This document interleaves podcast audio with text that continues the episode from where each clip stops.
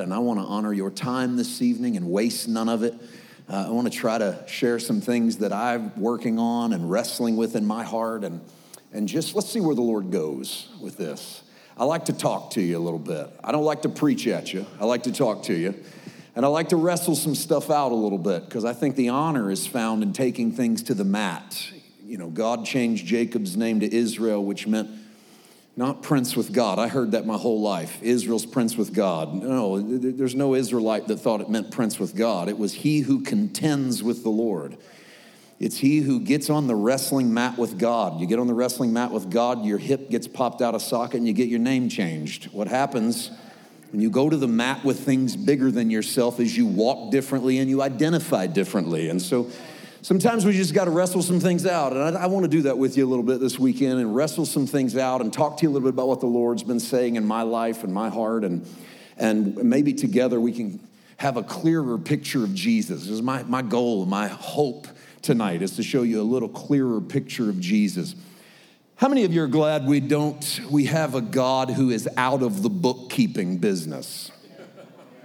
And what I mean by that is that God is not keeping spiritual ledgers. He doesn't have an accountant's book where he's checking to see, like Santa Claus, that uh, you who's been naughty and nice and what you've done and how much you fasted this week and whether you've met your tithing quota for the month. And God's out of the bookkeeping business. Maybe you see that God, maybe in your theology, God was in the bookkeeping business, and I'll give you that. You can have that God was in the bookkeeping business. I don't really agree that he ever was. I personally think that Jesus is what God looked like, Jesus is what God looks like, and Jesus is what God will always look like. And I think it's why Jesus frequently said, You have heard it said, but I say to you. Uh, what you heard said wasn't right. Let me tell you what's the truth. And so, but if you want a God that used to be a bookkeeper, okay, but he's not a bookkeeper God anymore. He's not keeping a ledger and keeping accounts on how good we've been. And yet, He's not keeping count, but man, I want this to count. You know what I mean? I want what I do to count.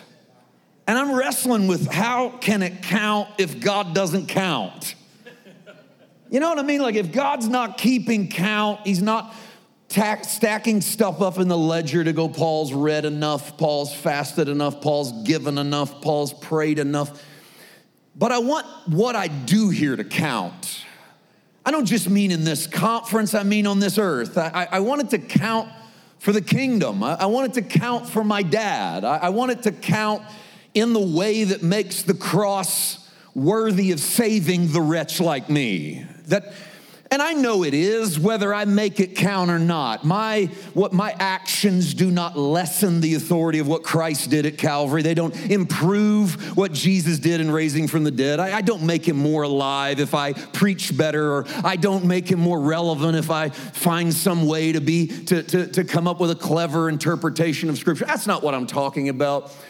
I, I, think it came alive in me watching my son graduate. Last Sunday, we went to Nebraska, and my son walked across the platform and graduated from college and got his degree, and I cried like a baby. And I'm not much of a crier, but I couldn't stop crying, you know. It was just, it was, it was just gushing out of me. And, and yes, part of it was joy that I don't owe any more tuition. I will give you that. Granted, it was partly, it was all joy, just maybe some of it was selfish joy. That's it, that's the difference.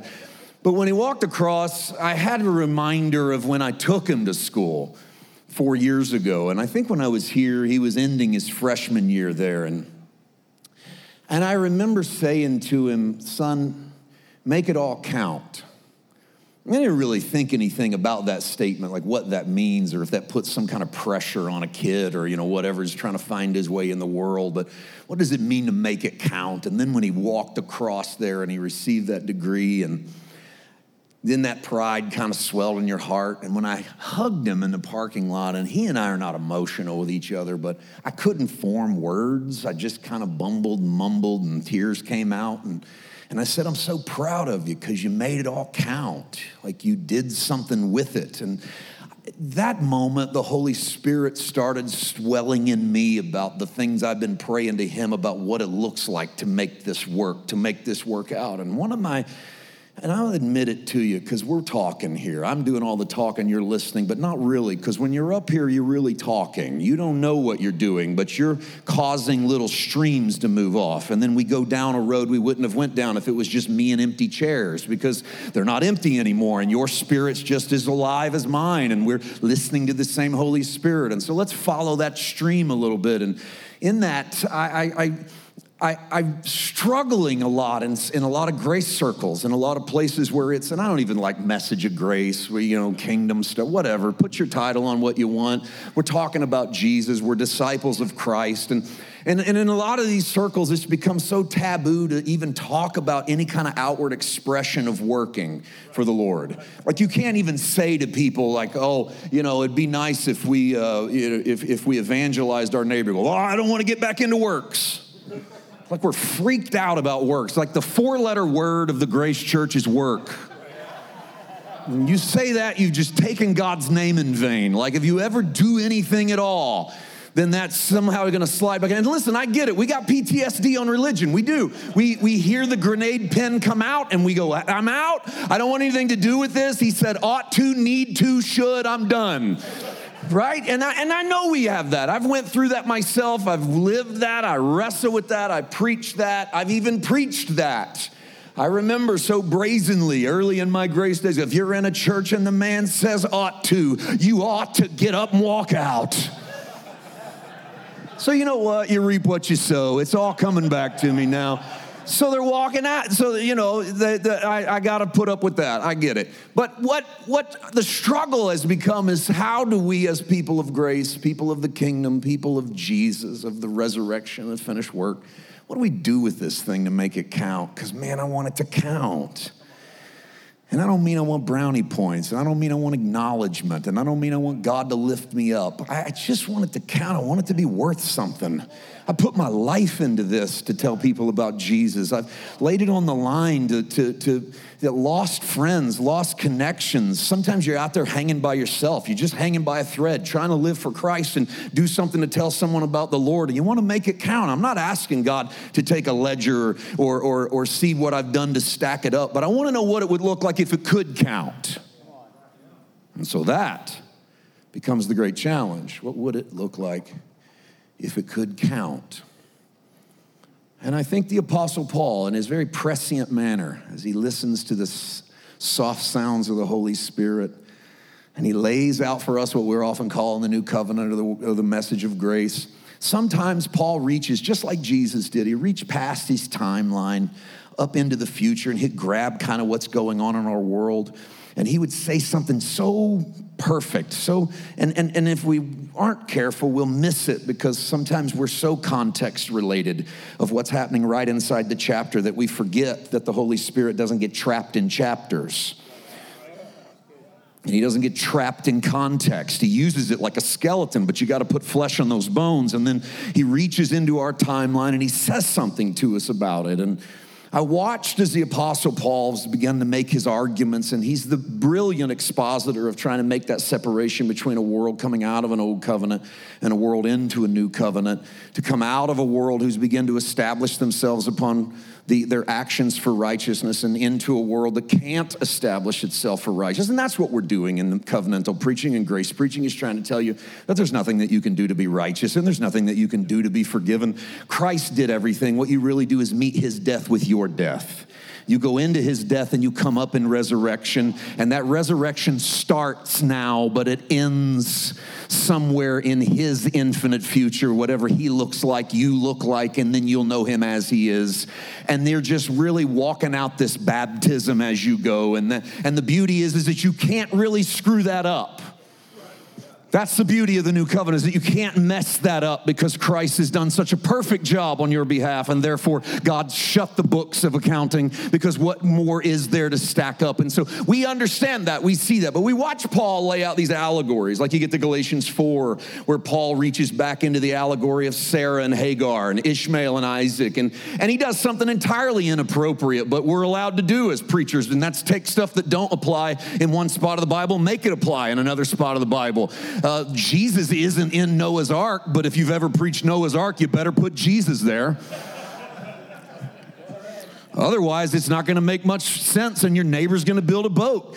And so Paul grabs the story of Sarah and Hagar and he says one's an old covenant and the other one's a new covenant. Well, no, they're not. Not really. Not when you're reading the book of Genesis. Hagar's not an old covenant. And but we're allowed to see all these moments, these things that spark up in the Bible that show us Jesus in a brand new eye. And, and we get to see that through another lens. And so that lands me in Galatians 5. I want to read to you a verse to start with tonight. In Galatians chapter 5, I'm going to read from the NRSV, verse 6.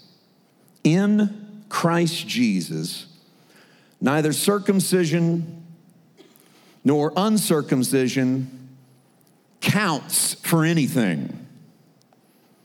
The only thing that counts is faith working through love. I want you to hear that phrase. The only thing that counts, and that's what I'm looking for.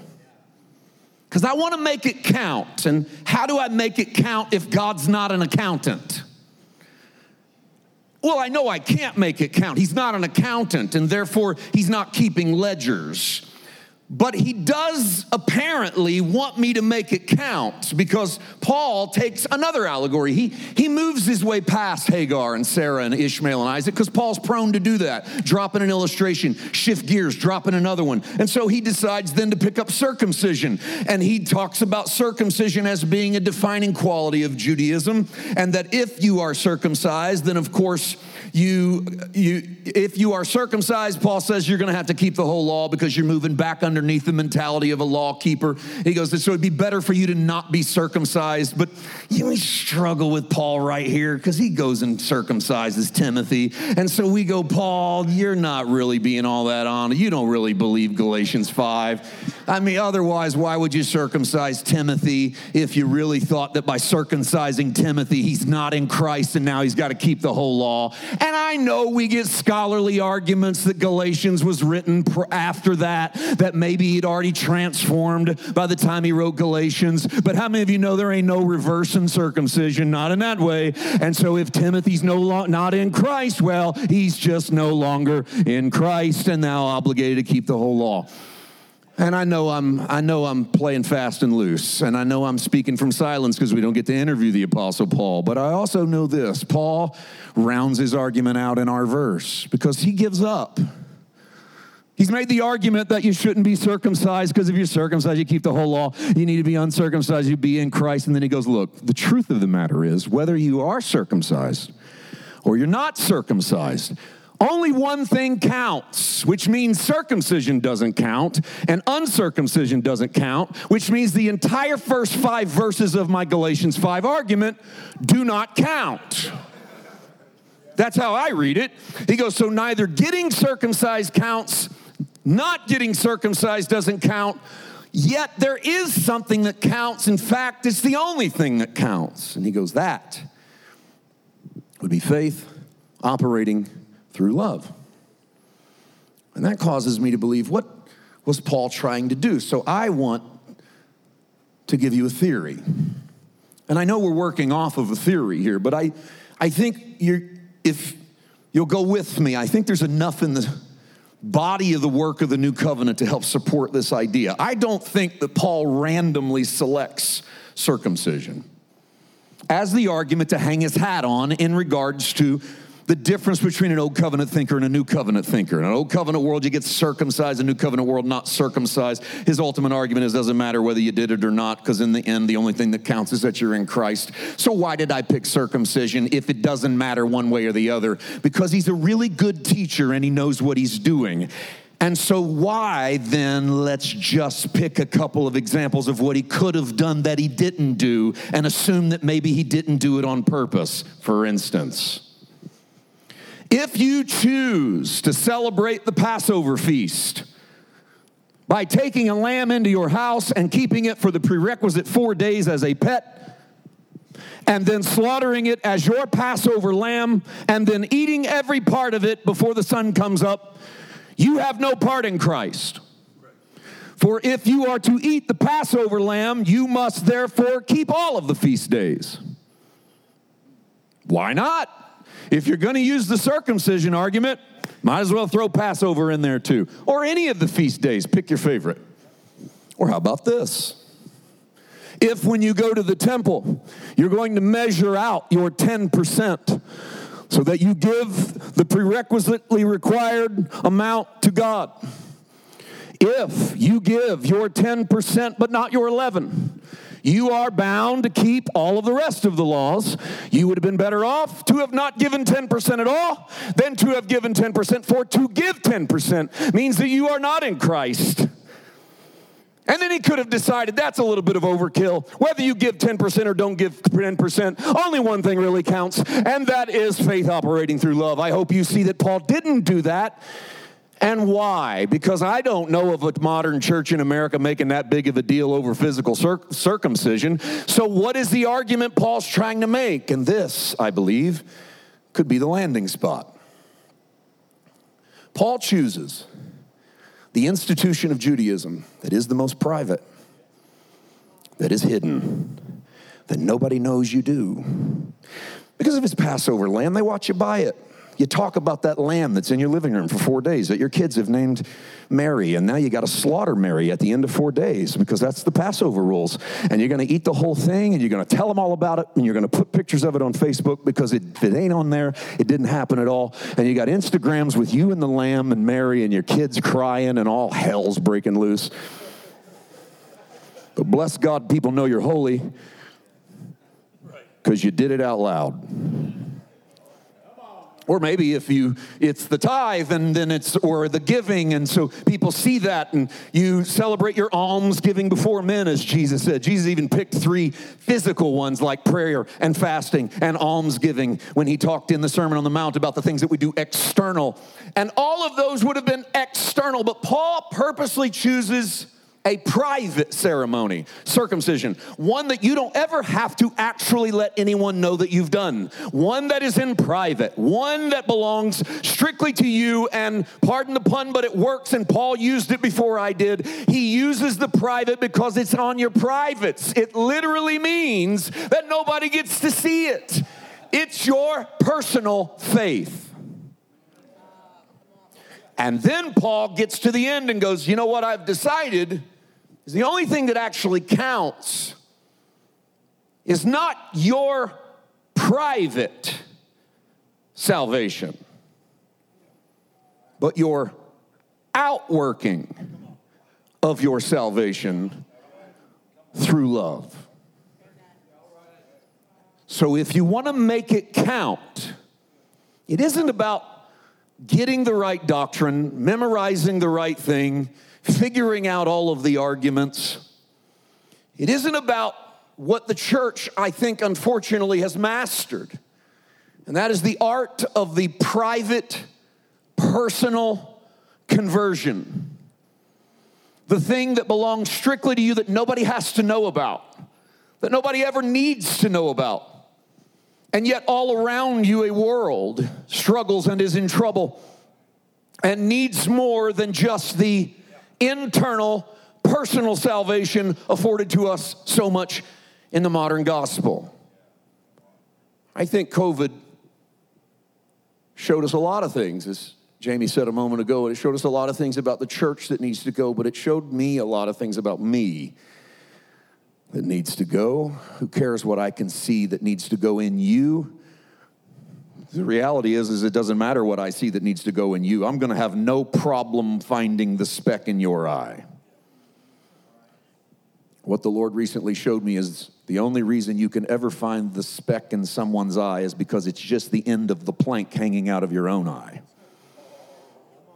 It's the only part of the plank you can see is the speck in your neighbor. Jesus, by the way, doesn't say, when you see the speck in your neighbor's eye, make sure you don't have a plank in yours. That's how I preached that for a long time. No, Jesus actually says, when you see the speck in your eyes, you know you have a plank in yours. Catch that? If I can see it in you, I can only spot it in you because I'm carrying my own. And so it was good for people like me. I'm naturally, honestly, being up here to be able to speak. I have no problem with public speaking. In fact, I loved it. It was my favorite school, my favorite class in college and in seminary. I love public speaking. What preacher doesn't enjoy public speaking? But by nature, I'm relatively an introvert uh, to the point that I don't feel like I need people. like on the planet. Especially on the road. They don't need to be there. How many of no one, just me? There's a couple honest people. God bless you. And it's so introverted that when, when COVID happened and everything, kind of the whole world went into their house, I was kind of like, I'm in the, I'm in my sweet spot, man. Heaven came down and glory filled my soul. Well, our ministry was strategically positioned because we've been basically content creators and, and video creators and audio creators for years now. It was where the Lord put us on that path in 2015, really expand that footprint, offer material. I'll fill your mouth, keep that well deep and the water cool, and we just keep reaching into it. So, COVID, it was like we were out ahead of the game. It was like everybody's catching up, doing Zooms and everything, and I'm, you know, I'm out here doubling down. Uh, because that, that is what we were, is what we are. What began to notice, and probably many did as well, that as that lifted, it, be, it became more difficult for people like us, me, who had kind of went into that shell to break back out of that shell and to go, okay, now I got to go out and face the world. And, and, and in fact, I got pretty comfortable being a solo artist. If you know what I mean. If you don't know what I mean, I'm not sure I know what I mean, other than the fact that it's become harder and harder and harder to engage. And I felt like the Holy Spirit began to speak to me about the condition of the church because what has happened in almost every church that I have encountered is a drop precipitously in attendance that is only now slowly beginning to come back up. And the church is having to shift gears to try to figure out what are we going to do? What, what do we need to drop that we have done before. And part of it, I think, has to do with the fact that we are living in an age more than we have ever lived before, and maybe we will never be here again, that is the literal age of the individual. You don't need anyone. You, can, you don't need anyone to go out to eat, they'll bring it to your door. You can watch what you want when you want on demand. Oh, you don't want to watch it with your spouse? You can watch it on your phone. You got more rooms than one in your house and unlimited Wi Fi. That we live in, an, in, a, in a place where it, it can be all about me for as long as I can kind of drag that out, as long as I can individually drag that out. And, as, and when we feed that, which kind of can become a monster. And when we feed that monster of isolationism and loneliness because we think that we found a way to sort of tr- be the true us, it becomes more difficult to reach out. And the problem is, is that church is not a singular word. I know we love to say, I am the church, but the truth is, is you ain't the church because the church ain't one. There is no singular word for the church, ecclesia. By its definition, it has more than one person. So it has a group around it. It's already a part of the body. The hand can't cut the foot off, and vice versa, because we belong to one another whether we like it or not. And because of that, we're part of a greater community, which is odd because we live in an individual society that praises the individual, that pushes the individual as much as they really want to lock themselves away in the closet, away from the rest of the world, and still have access to everything they want. They can now, more than ever before in the history of the world. How's the church compete with that? How do we compete with the reality that if you want to sit home and watch Paul White Ministries on YouTube, you can? And how do I how do I deal with that? Because I'm putting out that going, hey, feed, feed, feed, feed, eat. But I want to make it count. And so if Paul says, neither circumcision nor uncircumcision, what if? What Paul means is, there can be no privatization of the faith that you have in Jesus. It will not exist in a vacuum. The thing that counts is to take who he is and what he has done in the middle of a world of individuals and push out to the world that which, here comes our four letter word, faith that works, Paul said, through love. Did you hear that? Faith that works through love. Not faith that lays there, not faith that's passive and goes, I'm just resting in Jesus. How many of you know we've used that resting in Jesus excuse right into apathy? I'm writing a new book on Jonah where G- Jesus says, Greater than Jonah. Jonah gets in a boat to go across the sea to Tarshish because he's running from the call of God, and a storm follows Jonah across the sea. It's a storm of his own devising. But Jonah decides to face that storm by falling asleep in the boat. If you pull back from the 30,000 foot view, you will see a man sleeping in a boat in the middle of a storm. Sound familiar? If not, go to the Gospels where Jesus tells his disciples, Let's go across to the other side. And they get in a boat, and as they're going across the sea, a storm breaks out across the Sea of Galilee. Jesus grabs a pillow, goes, lays in the back of the boat, and goes to sleep. If you pull back from the 30,000 view, what do you have? A man going through a storm, laying in a boat, taking a nap. They're both the same guy, two different storms, but two different kinds of sleeping. Because not all rest is in Christ. Some rest is you too lazy to do anything. And sometimes the storm that chases you is not the storm that happens because you're in the will of God. It's the storm that happens because you've spurned the order of the Spirit and chaos follows after it. And the chaos that follows after it is not the judgment of God, it's the judgment of seas and storms, and you live in them. And whenever you create that atmosphere, that follows you across that ocean. And so I found myself asleep in the boat thinking I was Jesus and learning that I'm Jonah. And that sometimes my sleep is not that I'm resting in Christ, though I've got three verses to quote with it. I'm actually sleeping in a storm I created because I didn't want to confront what I needed to confront about me, not about you it's always my storm. It's not me riding yours. It's not you riding someone else's. It's always you riding yours. And so, learning to identify which storm you're in might be the great discernment of the hour. Some of us thought we were riding through storms of the devil, we were riding through storms of our own cantankerousness and arrogance and meanness and isolationism and cold heartedness. Sometimes the storm is definitely of the enemy. Those are the ones you get to learn how to rebuke. But the first thing you do before you learn how to rebuke is learn how to sleep. Because Jesus doesn't go onto the sea to teach us rebuking lessons, He goes onto the sea to teach us sleeping lessons. He only rebukes after everybody in the boat's so freaked out they don't know how to take a real rest. And sometimes you're going to encounter those people. And you might have to rebuke a storm or two. Paul, how am I going to know the difference? Congratulations, you're an adult in Christ. Nobody going to hold your hand to learn the difference. It's going to be you and Jesus, you and the Holy Spirit. That's why he lives in your house, not at your church. If you lived at your church, granted, you got six rough days. You get to church on seventh, things will work out for you. But he lives in your house and in your heart. Therefore, he gets to speak to you all the time. So what if Paul is saying it can't, it doesn't matter if it's circumcision or not because the reality is, is they're both private.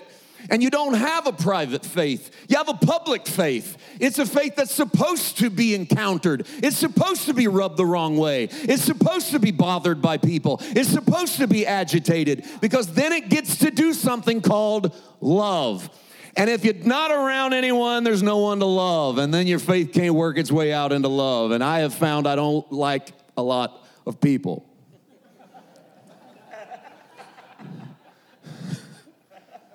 and therefore, I just try to stay away from them so that my faith doesn't have to work. Listen, I believe in telling the truth. All right? I think that we have faked it for too long, and there's really no reason to fake it. I hope I don't disappoint you in telling you I don't like. The reality is, is I, I just trying to be honest with you about me and my journey. I'm learning a lot of things about me, and I'm trying to lay those on the altar before the Lord because what I'm finding is that I'm not a follower of the Apostle Paul, I'm not a disciple of the Bible. I've reignited a passion for the Lord Jesus, but in a way that has nothing to do with the king that rides the horse and comes home and a sword coming out of his mouth. The man that hangs on a cross and takes a spear into his side and says, Father, forgive them, they know not what they do. I've been confronted with him, and I don't know what it takes to say, Father, forgive them, they know not what they do, but I want it. I want to make that count. I want to make it count that he could hang between heaven and earth and say, Forgive my killers. They know not what they do. I want that love, and I know that it happens at Calvary. And I know that it happens in the resurrection when you come out in him and he in you. And I know that's what I'm following is that Jesus. And I don't think it works in private. I just don't think it works if I lie about how I feel and I don't say it out loud because then I don't have to be confronted with my truth and I certainly don't have to be confronted with your truth. And it's that lack of honesty about who we are that's caused us to play the hypocrite role, to put the mask on that doesn't allow us to be the real us. And the storm we ride is the storm we create. So I want to make it count. You have to be careful. You have to be careful that the things you love are not actually fronts for the things you hate. Like we can say, I love the poor. I'm really concerned for the poor. But what our motivation is, is I hate the rich and I hate the system.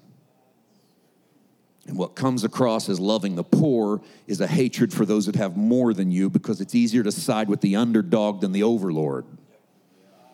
And so, what comes across as love is really closet hate, masked in a passion that is void of the heart of the Holy Spirit. So, that's the stuff the Holy Spirit puts me on the mat to wrestle with, to say, let us bring this to the surface. Because a faith that comes out of that, that works out of that, will be a faith that works properly. Watch where Paul goes. Let me reread six. In Christ Jesus, neither circumcision nor uncircumcision counts for anything. The only thing that counts is faith working through love. Go to 13, same chapter. Paul has a tendency to meander. I'll skip his meandering. I'll jump back to when he jumps back on the trail in 13. You were called to freedom, brothers and sisters, only do not use your freedom as an opportunity for self indulgence, but through love become slaves to one another. And that's a that's a big ask. But through love become slaves to one another for the whole law is summed up in a single commandment. You shall love your neighbor as yourself. I don't know if you're looking at it, but I want to remind you of two words that are the exact same. Listen to verse 6. The only thing that counts is faith working through love. Verse 13, through love become slaves to one another because the whole law is summed up in one commandment you shall love your neighbor as yourself. Paul doubles down. He goes back to the same theme and he brings it back to his audience, which tells me that the whole circumcision argument wasn't about actually getting circumcised or not an argument that doesn't mean much for us in the modern church. But it doesn't have to mean the context it meant then because Paul transforms it in a snap when he says it really doesn't matter in the end anyway, because I'm not talking about a faith that can be hidden like your circumcision can. I'm talking about a faith that works its way out as you love. Because, by the way, the greatest commandment of them all, what was supposed to work through love, me to be slaves over with you, under you, is because we are to love our neighbor as ourselves. And I don't want to resuscitate the law. We don't need to resuscitate the law. If you resuscitate the law, you bring down shame, condemnation, and guilt. You don't resuscitate the law. But I am not one that believes that the law was given ever to make men righteous. I don't think God tried it, and then when it didn't work, he went, oh, shucks. That was a big failure. I'll tell you what, let's just get rid of that. I'll go down there and do it myself. We'll die for him, raise again three days later, and we'll see if that works. Because honestly, if that's the way God thinks, how do you know the cross is going to stick? I mean, if he's on Sinai and he goes, This is good, we're going to try this for a while, and then, oh boy. And then when he comes down here and he dies on Calvary and he resurrects and he ascends to heaven, I mean, how do you know? So I don't. I don't, I don't believe it's, there's a God who's trying stuff. He's, he's parceling out some ideas, like, ah, that didn't work. Goes, oh, well, look at that. No, it flooded the earth. That, I thought that was going to work. Next time we'll burn it.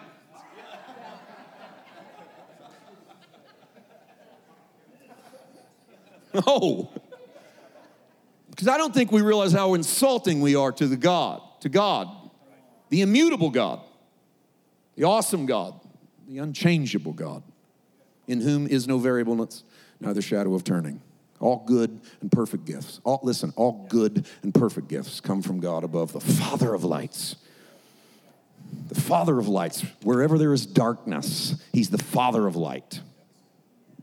So I don't believe the law was ever given to make men righteous. I don't think that was in God's purview at all. And I don't think He said to Moses, Take this down there, and if they live right, this will make them righteous. The reality is, is that the law was transformed into that because that's what we, the product of the tree of the knowledge of good and evil, do to rules. Is we take them and we think that if we can keep them, we're better than all the idiots that can't. It's just in our nature. So Paul gets to the end of Romans chapter 9 and he goes, Israel, who sought righteousness through the deeds of the law, couldn't find it. The Gentiles who sought it through faith found it because you can't find it through the deeds of the law. He goes, And I would be accursed from Christ if I could for my brethren that they would realize this, but they've established their own form of righteousness, denying the righteousness that's been provided to them by God. So Paul realized that what we actually do is we transform it and try to make it an instrument of righteousness. But I think the reality is, is it was given to him, Israel, in from her neighbors and keep her safe. And here's the kicker it was given to force Israel to at least treat her neighbor better than she would have without it. Don't steal from them, don't lie to them, don't cheat on them, don't take their wife. What would you guys do if I didn't give you this? Probably all of that. What are you going to do if I give you this? All of that. We do, but at least with the law, there's a parameter that says stay off of their stuff. And, and we don't really ever dig in to the real intricacies of the law, not because we need to for righteousness, but because some of this just straight offensive to our system. Like, for instance, when you get to the promised land, don't buy your property right up next to the property line of your neighbor. You should never own all of the land, leave a buffer for the poor. Try that one out at your city council meeting. I think we need a theocracy. We need to go back to the Old Testament. You put a corridor between all of the property lines so that the homeless can have a place to pitch their tent. Think about it. Don't harvest your entire field. When you get to the corner, leave it. Leave the corners of your field, and if you miss the bag while you harvest, never reach down and pick up what missed the bag. That belongs to the people behind you that don't own their own field. That's a social safety net designed by God. We wouldn't want any of that. That would be rough. God didn't put that out there for righteousness. It was so we know how to treat our neighbor. What happens is we get the internalization of the Holy Spirit because we die when we meet Jesus. You're, you are dead and your life is hid with Christ in God. And the old us dies and the new us raises up in Christ and walks in true righteousness and true holiness. And what does true righteousness and true holiness look like but loving our neighbor the way Christ loves our neighbor? And as we work that out by loving our neighbor, we don't need the restrictions of the law because the law doesn't go far enough, quite frankly. Let me give you an example. You knew I had one.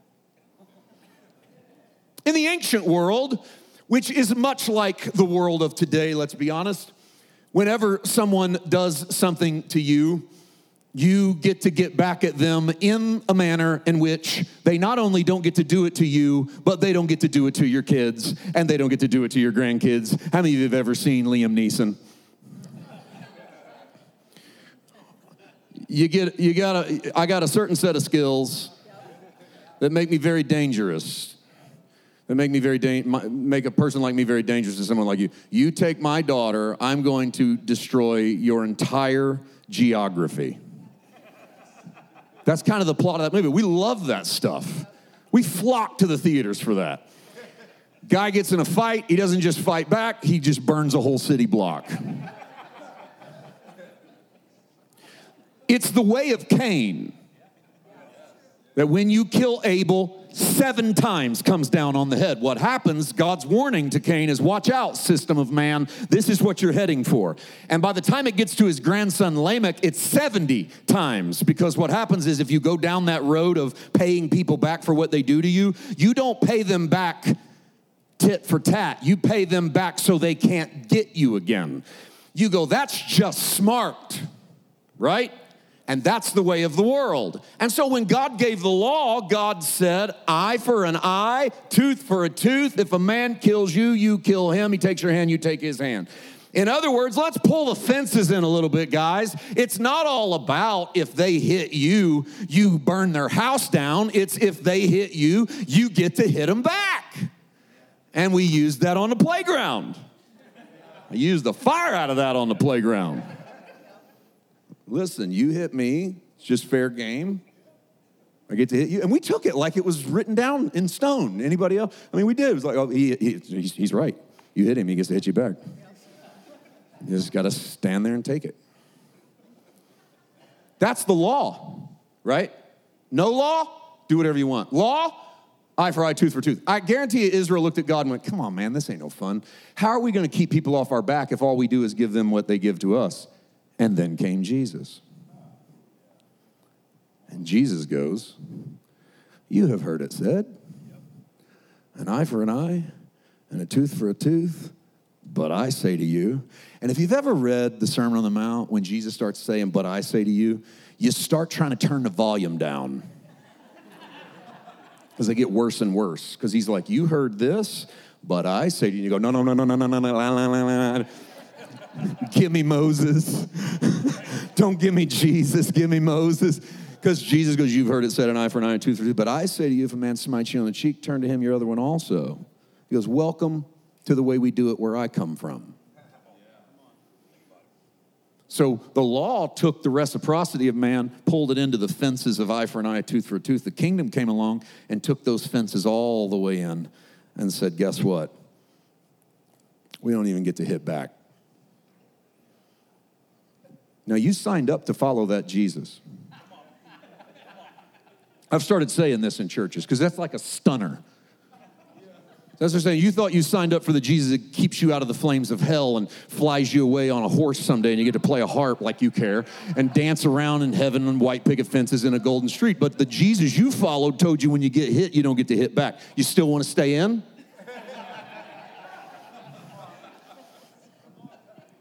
See, I, I, I know our conversion rates would go down. Like, how many of you here, uh, all, everyone stand heads bowed, eyes closed? How many of you here want to accept Jesus? Reciprocity's off the table. Your neighbor asks you to mow his yard, you mow it twice. I know I took some liberties with that one, but they didn't have mowers back then. But you, you understand? Follow. What are you really doing? This is what I mean. I'm not. I'm not. We're not trying to. This is where we've missed this. Jesus is not elevating the law at the Sermon on the Mount. I've heard that preached. Jesus is trying to elevate it, put it out. No, no, no, no, no. Jesus is showing you that you got to die to follow him. That is what he's saying. When you follow me, only dead people get to follow me. You die, and I raise you up. I don't resuscitate dead corpses. You don't have what you used to have. I make brand new people.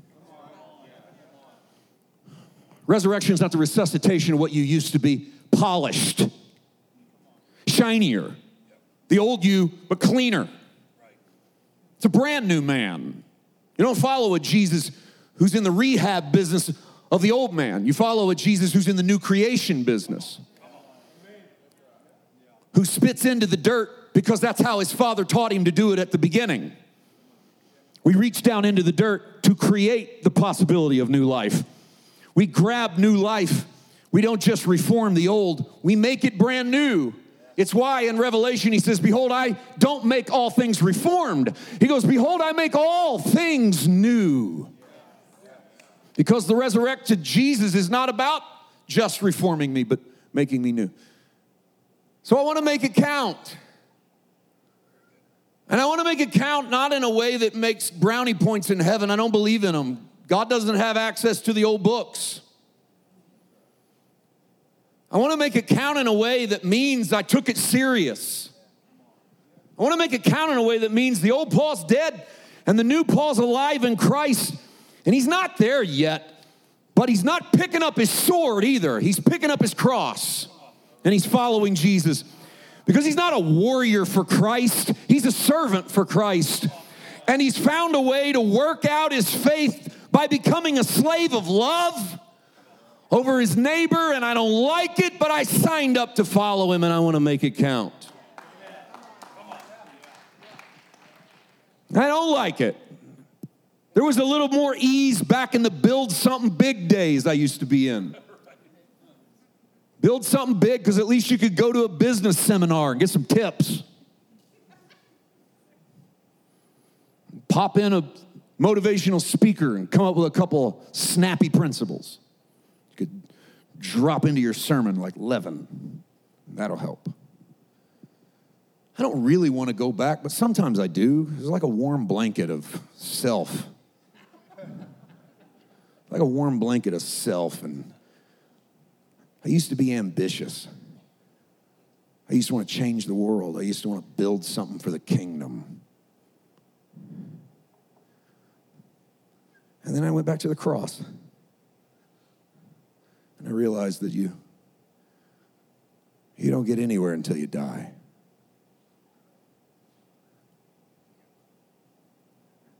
And that's how I'm going to make it count. You see, I, want, I love the church. I get ticked off at her, but I love her.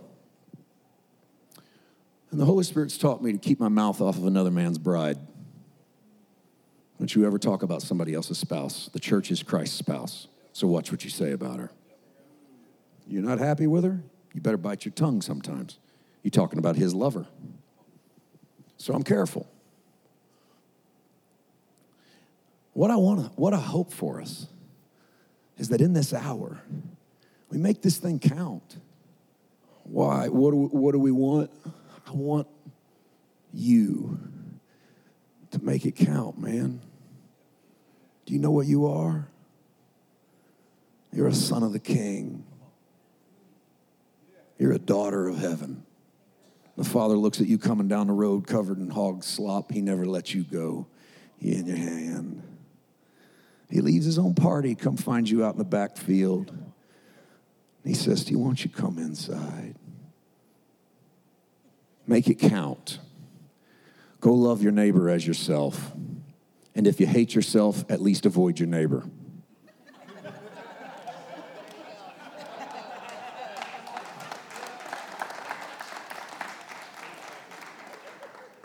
Love your neighbor as yourself. It's what we teach our kids in Sunday school. It never really changes, it just gets harder to do it. And because it gets harder to do it, we come up with theological reasons why we don't think God really requires it. And if that won't work, we'll come up with constitutional reasons. And if that won't work, we'll come up with whatever reason we have to. Make it count. Do you know who you are? Do you know what's been done for you? Do you know the price that's been paid for you? Make it count. Not because if you don't, you'll go to hell. Not because if you don't, you won't be anointed. Not because if, no, but because if you don't, you didn't make it count. That ought to be its own thing. You just didn't make it, it didn't mean what it could have meant. He chose you. Look at you, where you are, where you work, where you live, your life. He chose you, he picked you. He said, Make it count. Here's your shot. Don't miss it. How do you make it count? Because none of the other stuff matters. All your private doctors, you got stuff figured out. You got the eschatology nailed. You got baptism down. You got the Bible memorized front, back, Greek, Hebrew, every translation. You know it all. He goes, doesn't matter. He goes, it doesn't have anything to do with whether it was in here, circumcision, non circumcision. That's Paul's argument. It's the same thing as it doesn't matter about the privacy of what you know. It's working out of you through love, the faith that believes there can be a better tomorrow than there is a today. And it might start if I changed my my little corner of the world. See, because I don't have the ambition to change the world anymore. I don't think I need it. I don't think it belongs to us. I think it's a trick of the devil and I think it's selfish. But I do have the ambition to change mine. Because if I can change mine, then I might love you. And I want to make it count. Father, I thank you. I don't know why I subject myself to getting in front of your sheep and wrestling with who you are and what you are. But you and I have been going down this road long enough that I finally just embraced my gift and who I am. What I really hope tonight, Father, is that I'm learning something about making it count, and I'm praying that so are your people.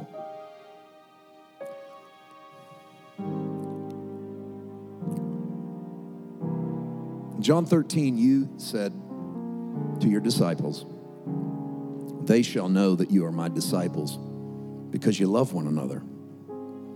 They, you didn't say that people will know because we got it right or we figured it out, but because we love them. And I pray, Father, help us make it count. A faith that works its way out through love. In Jesus' name. James said, Show me your faith without your works. I'll show you my faith by my works. It's not a work sermon. It's, I'll show you the Jesus I believe in because I'll love you the way Jesus would have loved you. I want that. Anybody else?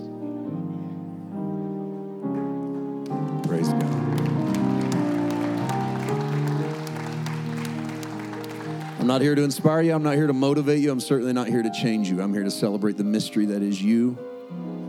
In this hour, that's what the Father's put in my heart. When you walk into these places, celebrate the mystery that are my people. Lay food in front of them that they might eat.